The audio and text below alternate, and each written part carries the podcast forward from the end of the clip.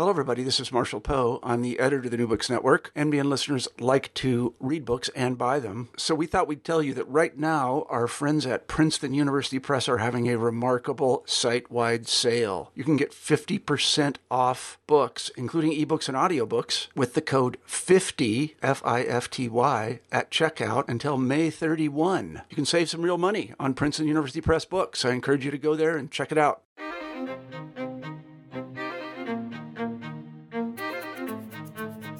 Hello, and welcome back to New Books in Native American Studies. This is Samantha Williams, one of your hosts, and today I'm speaking with Lisa King, the author of Legible Sovereignties Rhetoric, Representations, and Native American Museums, published by the Oregon State University Press. This book is an interdisciplinary examination of Indigenous representation at three different institutions the Ziibiwing Center in Michigan, which is owned and operated by the Saginaw Chippewa tribe the Haskell Indian Nation University's Cultural Center and Museum, and the National Museum of the American Indian, which is part of the Smithsonian structure. Dr. King is an assistant professor in the Department of English at the University of Tennessee, Knoxville, where she teaches subjects related to cultural rhetorics and rhetorics of cross cultural sites, including Indigenous museums and cultural centers. Lisa, welcome, and thank you so much for speaking with me today. Thank you so much for having me. All right, so before we get into the book, can you tell our listeners a bit more about your research interests and your background? Sure. Um, so I did both my MA and my PhD at the University of Kansas. So, in that respect, if you know about Lawrence, you know the Haskell connection is kind of right there. Um, so, my work is interdisciplinary um, between rhetoric and writing studies and Native American and Indigenous studies. Um, I work more specifically with cultural rhetorics with an emphasis in contemporary Native American and Indigenous rhetorics visual rhetorics and material rhetorics. So that's where we get into museums. Um, I'm particularly interested in the rhetorics of cross cultural sites such as Indigenous museums and cultural centers, and then theorizing cross cultural pedagogy um, through the teaching of Indigenous texts in rhetoric and composition classrooms. Excellent, excellent. So, before we discuss the specific case studies that you describe in Legible Sovereignties, I thought it would be helpful to listeners for you to explain some of the concepts that you use in your analysis. So, could you begin by explaining the term legible sovereignties as it relates to museums and Indigenous peoples? Yes. So, legible sovereignties is the name for the communicative framework for action within a purposeful cross cultural space like a museum or a cultural center. Um, that foregrounds the right to rhetorical sovereignty that every Indigenous community has, but that also calls attention to the strategic ways that sovereign statements can be expressed in order to make it across cultural boundaries and make an impact. Um, so, the, the term is something that I developed to try to describe that. Um, and it, it always wants to take into account or, or prioritize um, Indigenous self determination and communication first and foremost. Um, it wants to understand and examine the communicative intent of a given act or display in support of those represented Indigenous communities. Um, but it also wants to observe how communicative acts function in reality. That is, it, we have to assume that exhibits or any meaning making process really will generate multiple meanings for different audiences depending on who they are and where they come from. And we have to take those multiple meanings into consideration. And that means then, in turn, that if we want to do better, we want to analyze the tensions between the communicative intent, the multiple meanings generated, and what happens there, and then provide some kind of constructive rhetorical critique towards eliminating those disconnects and strengthening those communicative alliances.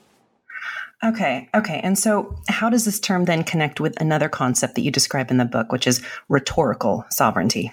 So, rhetorical sovereignty is, um, in part, the foundation for legible sovereignties um, in the sense that Scott Richard Lyons' work has been really influential in um, indigenous rhetorics in, in, that part of the field, um, where he takes the concept of sovereignty into the realm of language and rhetorical practice. And uh, the term he first coined in an article called Rhetorical Sovereignty What Do American Indians Want from Writing? Um, and what he means by that, and, and so I'm quoting him here, is it's the inherent right of indigenous peoples to determine their own communicative needs and desires in this pursuit, to decide for themselves the goals, modes, styles, and languages of public discourse. So when we talk about sovereignty, a lot of times we think about um, land sovereignty, or we think about you know rights to education, or we think about uh, water rights uh, you know, water is life, right? Um, these are the kinds of sovereignties that we often think about or that make headlines. But what Lyons was trying to do was draw attention to the ways, even when it comes down to the way that indigenous communities communicate, that there is a kind of sovereignty there too, and that's rhetorical sovereignty. Okay. Okay. So then if you put these two ideas together, both, you know, legible sovereignty, and rhetorical sovereignty, can you describe the framework that you then use to apply these concepts to analyze exhibits at the three institutions that you study in the book? Sure. So, um, so it's a, it's a combination of Lyons' work with rhetorical sovereignty and then also um, Blair Dickinson and Ott's work. This is in museum studies, well, museum slash rhetorical studies, um, and talking about rhetorical legibility, which is the understanding that whatever kind of exhibit you create or whatever kind of landmark you make, that it is going to generate multiple meanings for multiple peoples, even changing over the course of time. And so that rhetorical legibility, what makes it legible to an audience? What makes it accessible? How does it resonate with them and why? So when I'm bringing rhetorical sovereignty together with rhetorical legibility, um, I'm wanting to do this in the service of what Malea Powell talks about in her work about rhetorical alliances um, and how the practice of communication does require participation from everybody. And especially in spaces where you want to move across cultural boundaries. And, and I know that there are cultural centers that they exist first and foremost for their communities, and they that may not be their goal, and, and that's fine. But for those spaces that do want to attract audiences across cultural boundaries, then we have to think long and hard about how to do that work of decolonization in museums and then also do so in a way that will move people in, in some kind of to some kind of action. Um, it, Amy Lonetree talks about in her book Decolonizing Museums that we, we need to tell those hard truths of colonialism. Absolutely, we have got to do that. At the same time, what we know from rhetoric studies is that facts do not move people automatically. Facts do not persuade by themselves. Uh, we know this from studies. It's actually a sad fact because we, we want facts to move people, um, but they don't by themselves. And so this is where rhetorical choices come into play. How do we then tell these stories in a way that moves across cultural boundaries effectively, that prioritizes Indigenous community needs, first and foremost, um, to prioritize that, prioritize that rhetorical sovereignty, but at the same time will move people, persuade people, and, and move them to some kind of action. Mm-hmm, mm-hmm. Okay, so both of these ideas are very much connected to the history of representations of Indigenous peoples in museum spaces. So, can you talk a little bit about the history of these representations, you know, the harm that they might have caused to audience perceptions of Native peoples, and a little bit about how these representations have been changing over the past couple of decades? That's volumes upon volumes of work.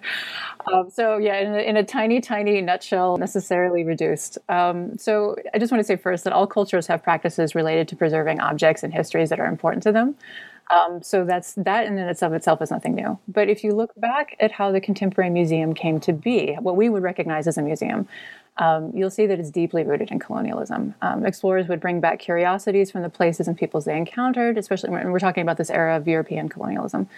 Um, they would build collections for people back home to you know, sort of gawk at or to study as objects. Um, so, and over time, these collections and the, the public exhibitions that emerged from them developed narratives to support the conquest and destruction of non-European cultures. Uh, and these, these collections didn't only include made objects; they included bodies, um, whole or in part. Um, these collecting practices and ex- exhibitions serve to objectify or for lack of a better word, thingify, if you will, um, indigenous peoples. And so even salvage anthropology, you know, later on, you know, centuries later, even salvage anthropology's goals of preserving objects to preserve the indigenous past automatically presumed the death of indigenous peoples, the extinction. And this became part of the big story too, that indigenous peoples were inferior, or if they weren't inferior, then they aren't civilized. And if they can't be civilized or fully assimilated, then there's really no place for them and there's no future. So, museum exhibits, as a result, tended to reflect this kind of attitude and locked Indigenous peoples into the past with no present and no future. So, so that, that change has come really slowly over the, the past decades. Um, I would say that the early 1990s had some watershed moments with the passing of NAGPRA and the act that established the National Museum of the American Indian. NAGPRA helped open the way for repatriation of bodies and collections that rightfully belong to Indigenous communities um, and the National Museum of the American Indian created a physical presence on the National Mall that created a platform that had never existed on that scale. At the same time, before these efforts and actually supporting and galvanizing those efforts, um, individual indigenous communities and nations had already been building their own community based cultural centers and museums as a way to support their own cultural renewal and to keep the knowledge and identities of their communities alive. So they'd already been advocating for the return of their material heritage and for their sovereignty in relationship to these collections for quite some time. Okay, so now in terms of your methodology, again, you know, getting this all through before we start talking about the specific case studies. How did you approach your study in the book? Meaning, you know, how did you decide which institutions to examine and how did you go about forging relationships with those institutions? So I'm really glad that you brought up the word relationship um, because uh, we talk a lot in when we talk about indigenous methodologies about building good relationships building reciprocal relationships, doing work that gives back in some way, even if we're not a part of the specific communities that we're working with. Um, we want to do work that supports them. And so the original work came out of my dissertation, where I was interested in this concept of rhetorical sovereignty. And um, many of these, the, these three museums that I look at, the Ziibiwing Center, the um, HCCM, that's the Haskell Cultural Center Museum for short, and the NMAI, they had all opened up within just a few years of each other. Um, they'd all made headlines, at least in their respective places. And um, it was part of a kind of momentum at the time. And I wanted to understand so, how does rhetorical sovereignty work on the ground? It's great in theory, theory is wonderful. But what does it look like in practice, especially if you've got very, very different situations, different audiences, um, and different histories um, uh, that, that, make an impact on, on what you do and how you can say it, or how, how effectively you can say it? And so the dissertation um, was looking at these three institutions, but it was doing more of a, what we call in rhetoric studies a, a, genre study, where I was looking at, for each institution, I was looking at the uh, sort of what you would call the, the introductory literature. So, what kind of maps, what kind of brochures, what kind of pamphlets were they distributing? Um, and then uh, and doing a comparison about how they were representing themselves in this space. Um, one chapter was on the initial exhibits, all the inaugural exhibits for each of these spaces, and then the final chapter was on, or the final data chapter was on um, the gift shops and how they were sort of trying to support memory being taken away and, and what through what objects or through what means how did they select the objects? How were those um, displayed? And, and how did they want to represent that experience of going through the exhibits and being in that space through what um, visitors could purchase? Um, so that was far too big for a book and for the publishing industry so i had to narrow it down. But over time it also seemed to me that there was a lot of discussion going on about the overall impact and the momentum. So when these first opened, all of them, everyone was very excited for each one of them. Um, but then what happens over time? And so for me, um, and that also had to do with my own career and as I was developing as a scholar, what I wanted to do was come back to these places. I wanted to visit them again. I wanted to continue that kind of support past the dissertation. And as it would happen, all of these institutions were reaching their 10 year anniversaries as well. About the time that I was ready myself um, to return to the this work and to um, to elaborate on it. Uh, and I was better prepared to do it, of course, the second time as you would be. And uh, so the um, the HCCM opened in 2002, and then the Ziibiwing Center and uh, the NMAI opened in 2004. And so all of them were hitting their 10 year anniversaries between 12, 2012 and 2014. So when I was able to go revisit all of these institutions again, um, talk with the curators again, um, talk with historians or you know basically anyone who was willing to talk with me um, to understand uh, what had gone on since then like what have they learned over this time this time frame you know with their their 10 year anniversaries that's sort of a, a moment where you look back and you say what have we done and what are we doing well and what needs to be changed or revised or updated? Um, what, what have we learned from this process? And so that's where it, it, began to develop really into a longitudinal study where i could revisit these places redocument the exhibits um, talk to people again see what kind of visitor studies had been done uh, and uh, to get a better understanding of through the arc of time how rhetorical approach also changes. It's not just a, a, thing in one moment or for a month or for a year. This is something, if we want them, these stories to endure, um, what do we need to do to support that? Interesting. So it sort of evolved into a long term study. Interesting. So one of the things that really struck me as I read the book and that I really, really enjoyed about the book were the differences that you describe between the three institutions that you write about. So, in terms of museum ownership, funding, rhetorical style, and audiences. So, I thought now we would sort of shift and take some time to talk about each of these institutions individually so that you can explore some of these issues. So, starting with Ziibiwing Center, could you share some of your observations about how this institution, which again is owned and operated by the Saginaw Chippewa tribe, tackles these issues that you're digging into in the book? Sure. So um, the Ziibiwing Center came out of the the local community effort. They had been wanting a museum or a, a, cultural center, and they actually they don't want it to call it a museum. So that was my slip. Um, they don't want it to be called a museum, and they purposely did not call it a museum. It's the Ziibiwing Center of Anishinaabe Culture and Lifeways.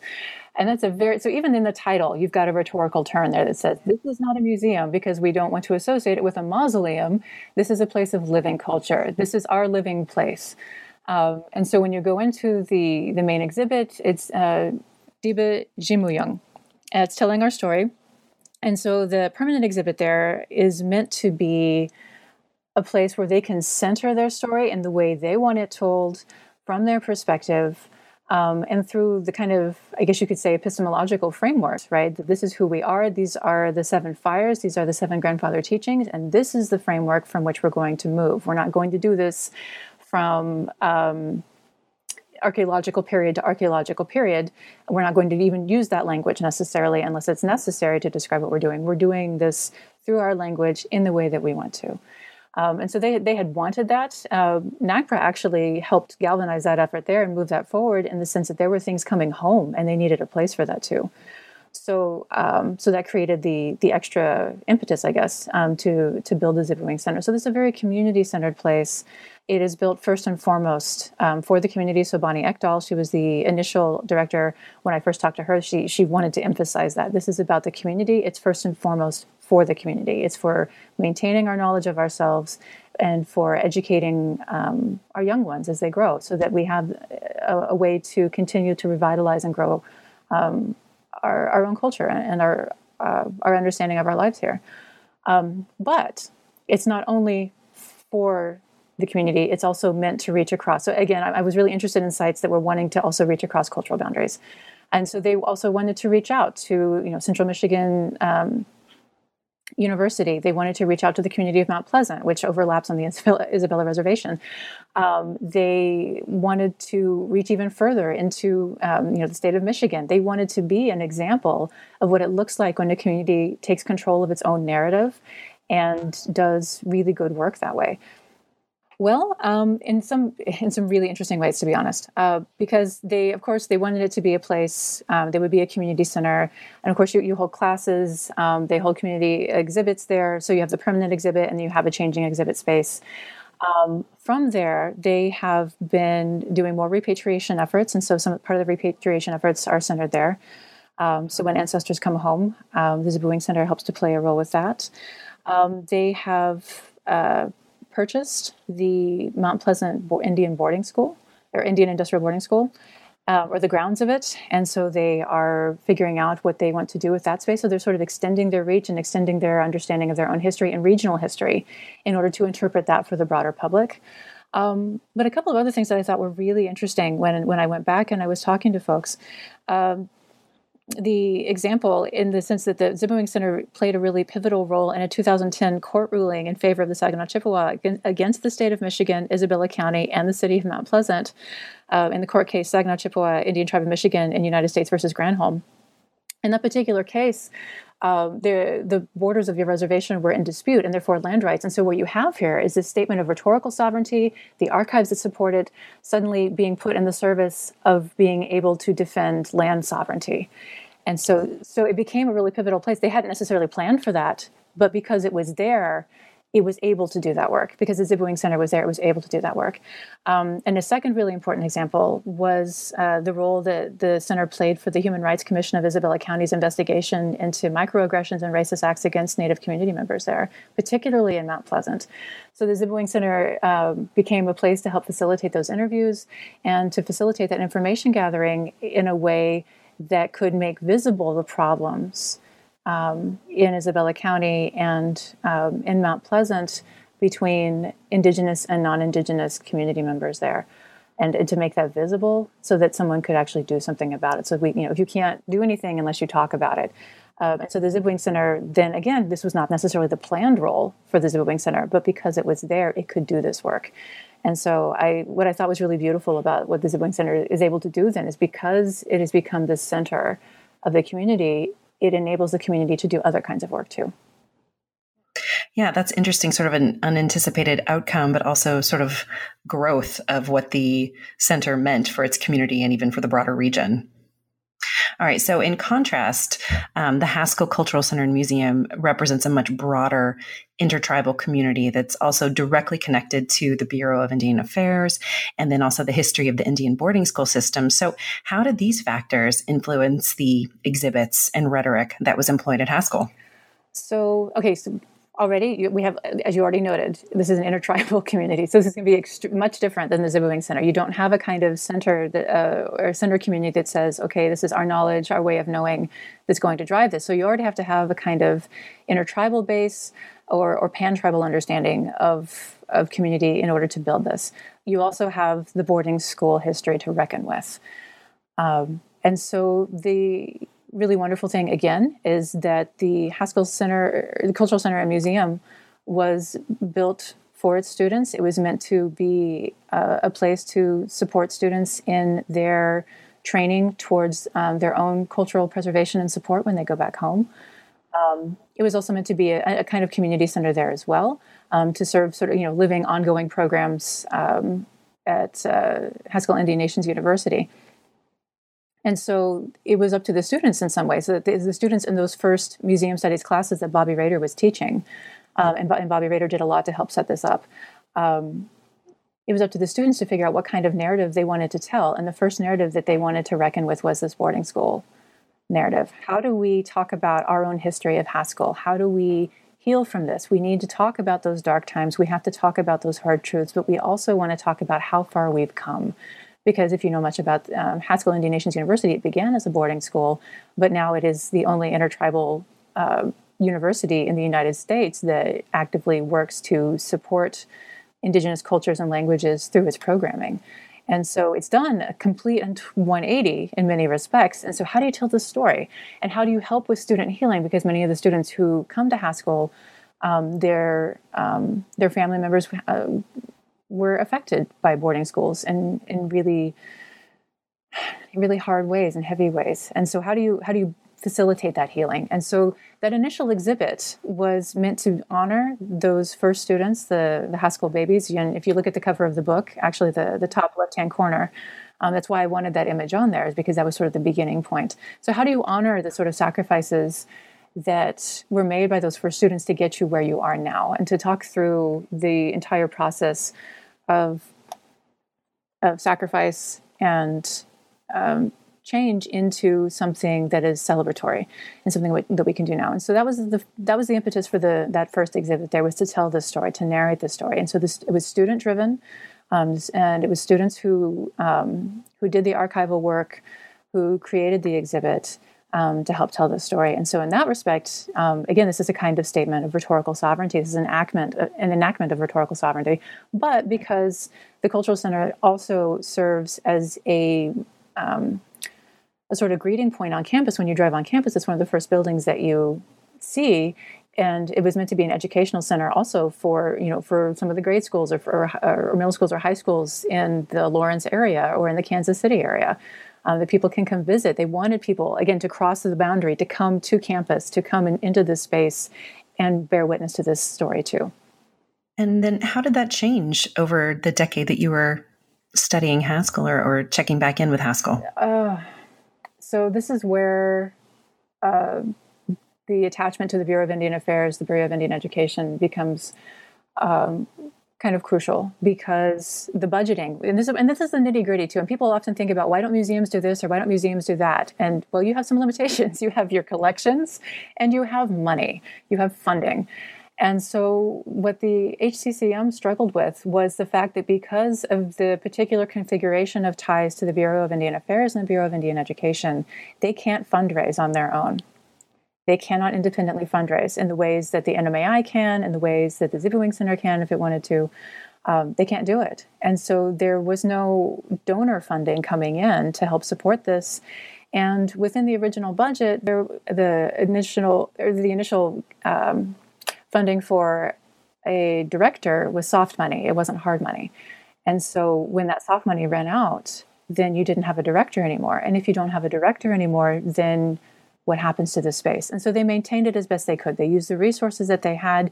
They did the best they could to keep it open, um, to keep using the space. But over time, um, it did lose some momentum, and the exhibit wasn't maintained as well as it had been for lack of money, um, and because the, you know whatever directors they could bring in, they were only working on short-term contracts, and it, it wasn't it wasn't sustainable.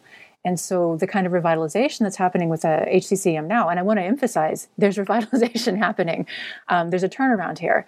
Um, that's been happening uh, with the hiring of Jancita Warrington as uh, the new director.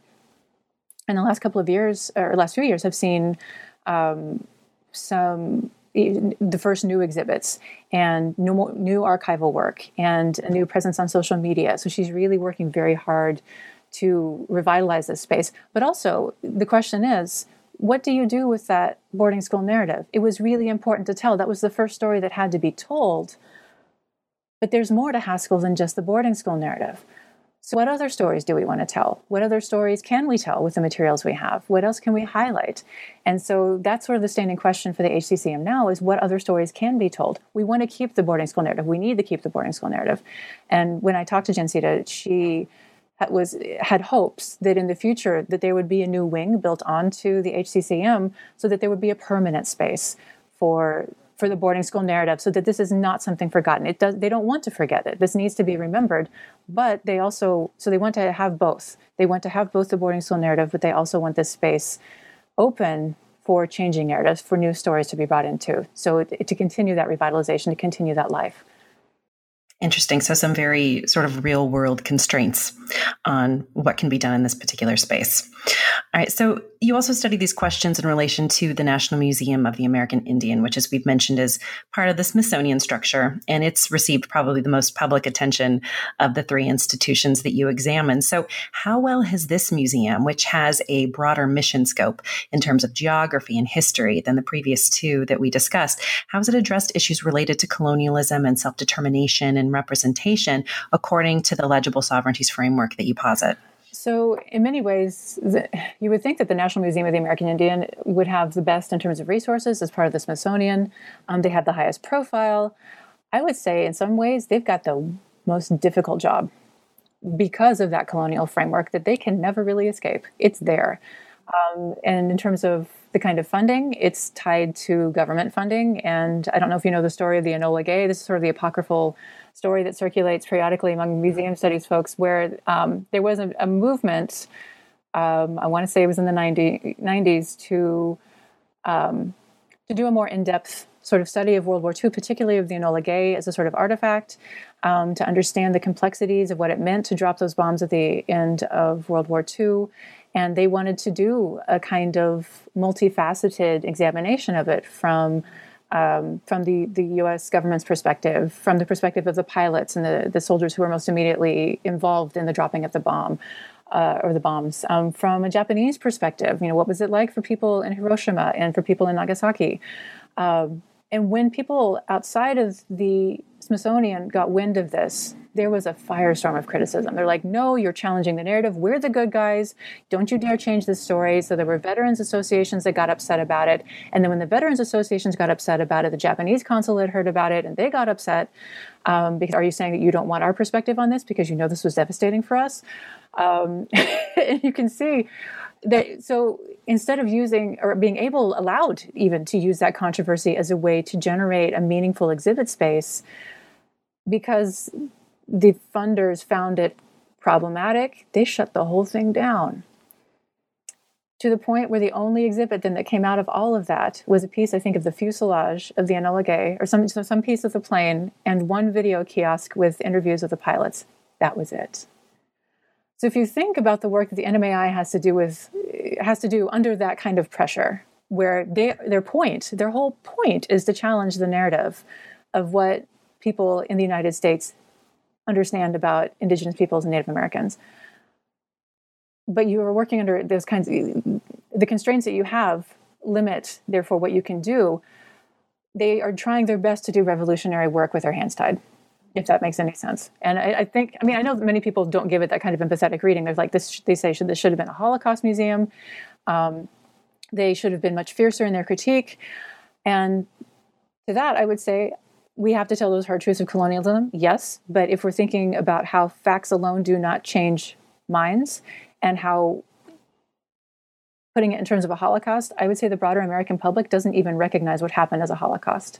So, how can you build a Holocaust museum for American Indian peoples if the public says, What is this? and we don't get it, and therefore it does not make sense to us and it's not relevant? So the NMAI has this particular challenge of trying to draw in millions of tourists every year. Most of them are non-native, and try to explain this. And so their inaugural exhibits, even though they generated a lot, a lot of criticism, were still also revolutionary. And so I, I think I say this in the conclusion of, of the book that I don't consider those exhibits a failure per se. They didn't do everything that they wanted to do, and the curators knew it they knew that. They knew that they were struggling to figure out because how do you do something new when no one else has done it before? Um, and when you don't have a community center and when it is still uh, has very strong government and colonial ties you have some limitations you have to work with. And so the interesting thing about the NMAI over the course of the last decade is seeing them attempt it with those inaugural exhibits um, with our peoples our universes and our lives and then rethink that process given the criticism, given the the positive, both positive and negative um, criticism that people say, yes, this is great, but can we do something else or can we do something more? Um, trying to find a sustainable model that involves close indigenous consultation. You know, how, how can we do this? And so that's really an experimental space in lots of ways where they're trying to figure out how to do this kind of work and do it well, and which means they're going to trip and fall sometimes, and it's not going to be great. um, and sometimes they're going to do things that are really, really wonderful. And so I, I think for example, that the, the Nation to Nation exhibit, uh, when it first opened, was really remarkable in the way that it was trying to make sure that Indigenous perspectives were always foregrounded, that it was told um, by and for Indigenous peoples, but it's also meant to engage a non Native public or publics and also explain to them why this is also their story. It's nation to nation. This is about you too. This is part of your American history too. Uh, so, yeah, go ahead. I was going to say, I, I want to dig a little deeper into a couple of the issues that you've mentioned, some sort of real world issues that museums and cultural centers have to deal with. And one of those is funding. So, you know, specifically, you know, if a let's see if you think a museum can actually effectively confront colonialism then if it's funded by the US government or a state government. And you've talked a little bit about some of the special challenges that these types of institutions encounter, but could you talk a little bit more about about how that makes a museum space different than one that is perhaps run by a community? There's there's lots of questions in there. um, so I'm I'm thinking about you know can can a space, and this, this has been resurfacing actually with the, the opening of the new exhibit Americas with the NMAI, can this museum actually ever really represent Indigenous peoples? And I would say it can in some ways and it can't in others. It cannot do the same kind of work that a tribal museum or cultural center can. It can't do the work of the Ziibiwing Center in the ways, in the focused and community centered ways that the Ziibiwing Center does. Part of that has to do with place, Part of that has to do with who's in control. Part of that has to do simply with the size because it's really difficult. I mean, it's the National Museum of the American Indian, and it's meant to cover all of the indigenous peoples from North America to South America. How on earth do you do that? So it's, it's got the sort of impossible mission to start with, whereas the Ziibiwing Center has to focus only on its home community and maybe broader um, Anishinaabe culture, you know, regional uh, work. And so that's it's the scope is much smaller, which means the, the work is much different, and you can do that kind of detailed work. Um, that's very very closely tied to an individual community or a uh, series of communities. Where the National Museum of the American Indian just can't do it; it's too big. Um, and it's too big. And part, you know, how it how it came to be was still through the colonial structure uh, and structures of the United States government, and so these close ties prevent it from being able to do that kind of work. The question then is, what kind of work can it do? Can it do any kind of work to support legible sovereignties? And I think the curators there um, would say yes, there is still some kind of work that can be done. Um, there the, interview that I did um, with Gabrielle Tayac uh, was, I think, particularly enlightening for me. Um, she talks about this, and I'm, I'm, quoting her here when she says that if we do this right, this you know this work at the America at the NMAI, if we do this right, what we can end up with is a much more informed public. And when it comes time for them to think about how to think about Indians, The idea is that if you can transmit the idea and teach people how to look at the material and make them care about it and help them realize this has impacted them, then they're going to be able to grasp other pieces of history and policy. So then the NMAI is not meant to do that kind of close community based work, or it can't really do the kind of close community based work that the Ziibiwing Center or even um, the HCCM can do. What it can do, though, is challenge the national narrative. What it can do is start talking about these things on a bigger scale. I mean, if it's, if it's tied to that bigger scale, then okay, let's do work on that bigger scale. Um, and so let's talk about the larger narratives about um, Native peoples and Indigenous peoples in the Americas. Um, so right now they have Nation to Nation. That was the first one to replace the inaugural exhibits. And so that is setting up the narrative of history as nation to nation. We need to reframe this not about American Indian peoples or, or communities as some kind of small entities or a mere minority population. No, no, no, no, no. Sovereign nation to sovereign nation. So that was so that's the narrative they're trying to foreground there. Um, with the Inca Road exhibit, they are trying to re educate people into thinking about indigenous peoples, not just in terms of the central North American plains, because that's usually the stereotype. Um, you know, the feathered war bonnet, you know, on a horse. Um, let's challenge that. Let's think about places like South America. Let's you know, in the kinds of you know the uh, the the the Inca, the Andes, you know, other places, other regions, other peoples other really successful civilizations that have created feats of engineering that dazzle us even now. So let, us move your sense of what native or indigenous is somewhere else. Let's think about that. And so that's what Inca Road was meant to do in lots of ways. Um, and also challenge this idea of civilization. and What does civilization mean? Um, and so America, I think what they're trying to do there, and I've not seen the exhibit yet, um, so I, I'm hedging myself a little bit here.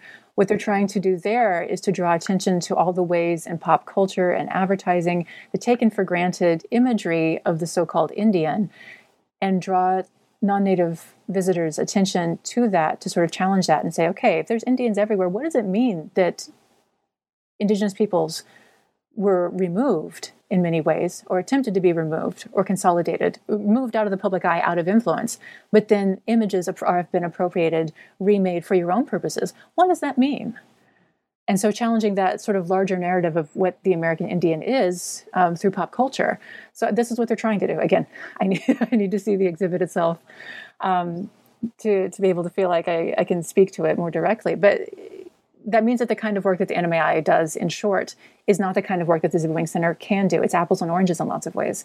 Um, there are particular constraints that make um, that kind of legible sovereign work at the Ziibiwing Center impossible on that on the national scale.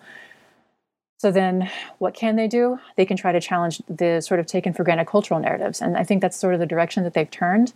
Um, much what what Tayac was talking about when she says we need we're trying to teach people how to think about Indians to begin with, so that when they encounter these cultural centers, they say, "Oh, this is important. I should go visit there." So it becomes complementary work. I think that's what they're hoping for.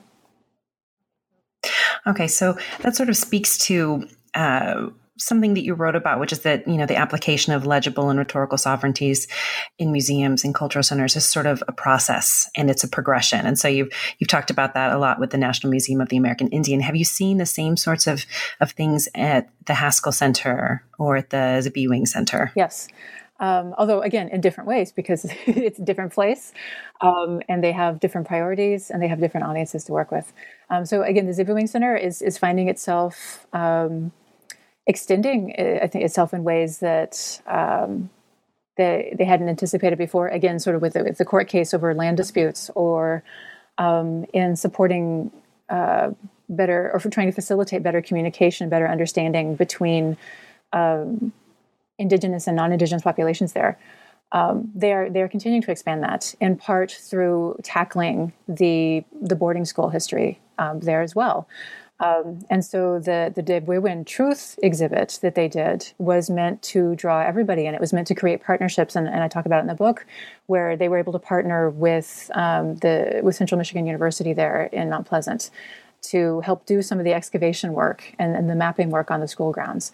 Um, they are trying to partner with other um, community organizations in Mount Pleasant to sort of make this a question of communal history and communal memory. This isn't just something that was relevant to the Saginaw Chippewa. This is something that's relevant to the entire region. This is part of the history too that everybody needs to reckon with. And so they make this an open invitation. This, and so the the day, the Memorial Day that they um, and the memorial ceremony that they do every year is meant to be a wider community invitation. It's meant for everyone to attend. Um, and so they're going to. I, I, get the sense that they're going to continue doing that kind of work. That they they want to create a, a wider community and regional presence that educates everybody. Um, with Haskell, what they're doing at the HCCM again is, is seeking ways to tell more stories. So we have the boarding school story. We need to keep that boarding school story. But how do we celebrate our, our present too? What can we do right now, even you know, in the face of budget cuts, even in the face of you know getting tied up with funding in ways that couldn't have been anticipated necessarily. Um, what kinds of stories can we tell now that are relevant to our students that continues that healing process? If it's meant to be a place of healing and telling the boarding school story is part of that healing, what else can we do to facilitate that healing? And so I think that um, that Warrington is the Jancita Warrington is, is, working in ways to extend the kind of stories that people know about, um, to revitalize that space and keep it going um, to bring uh, outsiders in um, to help facilitate again that sort of broader community understanding. Um, so, uh, so, so yeah, I, I, would say that that's that sort of expansion, um, but also the continued work to make sure that the work that they do within the space first serves the community and keeps the community um, supported. That happens first, and, and then and then moving outward and continuing that outward motion. Are there any other conclusions that you can make about Indigenous museums and exhibits um, with regard to legible and rhetorical sovereignties based on your studies? And how do you expect these concepts to be applied in the future? So uh, again, as you pointed out with the conclusion, um, this is always a work in progress. It's it's a moving target. There's there's never going to be a point at which we can all say, "Ha ha, we have it figured out. We know exactly what to do. We have this really great checklist that we'll distribute to all tribal museums or all museums having anything to do with Indigenous peoples, and this is what you have to do to get it right." Unfortunately, that's never going to be the case. Um, I think we can refine practice. Um, I think we can share stories. I think we can build relationships between institutions in order to help facilitate that kind of good work.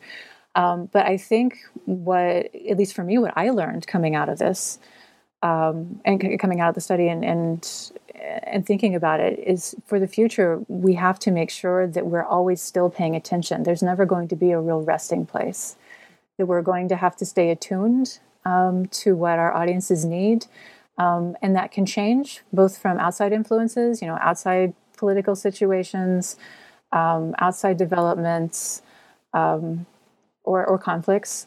Um, but also, you know, what's going on within our communities? What do our communities need? Um, is there a shift? So, what happens if you've got a fully educated, um, you know, Indigenous community that's very secure in its identity? Where do you go from there? Then, of course, you want to keep that keep that going. But then, what else do they need? What else do they want? What is their vision for the future? Um, and so, this is it's a process of, of ongoing motion, if you will, and constant reattunement to what your audiences need um, to what resources you have, um, and to what, how the circumstances change. And so it's it, there's never a resting place. It's, it's going to keep changing, which means the what legible sovereignties will look like will also keep changing.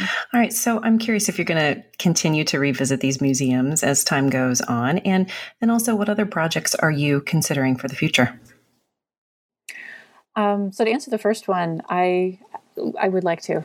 I would I would very much like to. Um, I was able, um, for example, with um, with the Ziibiwing Center, um, even though I technically finished up going, you know, doing um, the exhibit reviews and or, going through the exhibit documentation and doing interviews and everything, I was able to go back to help out with the Walking with Our Sisters installation and memorial when it visited the Ziibiwing Center. I think that was the only place in the United States where it actually crossed the Canadian border and, and came came there. So I was able to to go back, um, and I was really grateful for that opportunity. A- again, building relationship. You know, the, these places. I mean, they they draw you in, and they should draw you in. And so I want to be able to find ways to to go back to continue working there. Um, you know, to provide whatever skill set I have and, and put it at their their disposal. If there's anything I can do to help, or or any way that I can help raise awareness. And in some ways, um, I, I want the the book to do that uh, to say, look, these are beautiful places and you need to support them. And there are other beautiful places like this that need support, your support too. Um, that these are really vital, I think, in terms of supporting public discourse and supporting this, these kinds of relationship and alliance building uh, that, that we want to do. Um, so and, and uh, yeah, actually, I'm I'm working on a small grant proposal to go see the Americas exhibit at the end of May. I, I want to go back. I want to go see this. Um, so like in some small ways, being able to continue the conversation and keep supporting this work. Um, what am I working on right now? Um, well, yeah, there's always a lull when you finish a big project like this. Um, but what I've started doing here, because I'm interested in doing place-based work, and here in East Tennessee, and then sort of right across the border into uh, North Carolina, um, this is um, Cherokee home territory. And what I'm interested in, especially since here on our campus, we have a mound. We have a mound. And this is not a place that is necessarily well advertised on campus or is considered necessarily part of the campus uh, narrative of itself. And so that's what first got me interested, is because I was driving past this physical space every day, and it looked out of place to me. It did not look like part of the reg, you know, the, the landscape of brick buildings and, and your institutional frame. And I thought this is weird. And so I remember going to my desk that day as soon as I got to my office, and I just Googled it: University of Tennessee mound bam, it came up as a Wikipedia page. I'm like, what on earth is it? Whoa, whoa, whoa, why do we not discuss this? Now, as it turns out, there's a medicinal garden around it, that there has been a working relationship, at least established since, I want to say about 2008, 2009, with uh, Eastern Band, um, Cherokee Indians. Um, but then there's other mounds in the Knoxville area. There's other mounds in the regional area, and then of course um, across the boundary in uh, into North Carolina, you have uh, the Kituwah Mound, which is that's the home mound and the, the hometown for, for the Cherokee people. And, and so, what I'm interested then, if I've been looking at sites that we have built to commemorate Indigenous peoples or tell Indigenous stories, like museums or cultural centers, what about spaces that were Indigenous first? And how have those stories been erased strategically? How have those stories been remade? How have those stories been revitalized? And so I, this is sort of like the the long the next long term project, I guess, that I'm I'm interested in doing is thinking about the way that the mound on campus um, has been protected to a certain extent, but then only for what for archaeological purposes, really. Um, but then, does it take on new resonance when you build an alliance with uh, the the local the, the nearest indigenous um, nation? Um, the Kituwah Mound it was repurchased. It is again a sacred site. Um, but then the Sequoyah Hills Mound, um, which is in one of the tonier parts of the city, it's been partly destroyed. It has a running trail that goes over the top of it. Yes. Um, so, in what ways? How you know? What stories do we tell to justify these the existence of the mounds now, and what stories are being told, and how does this end up? Affecting us and how we approach these spaces. So I, I guess, and so yeah, if that sounds a little bit like mush, it is mush because this is the next long-term project. But I'm interested in how spaces that were originally indigenous are have been reframed, and what does that mean for us now in terms of public memory and how we remember these places, how we treat them now. Okay, so we'll so we'll have to have you back to talk about that book. Sure. I'd be glad to. In the future. I'd be glad to. I will read that book. that sounds wonderful. Um, Lisa, thank you so much for spend for speaking with me today. It was my pleasure. Thank you so much for having me. Mm-hmm. Lisa King's book, Legible Sovereignties Rhetoric, Representations, and Native American Museums, is published by the Oregon State University Press.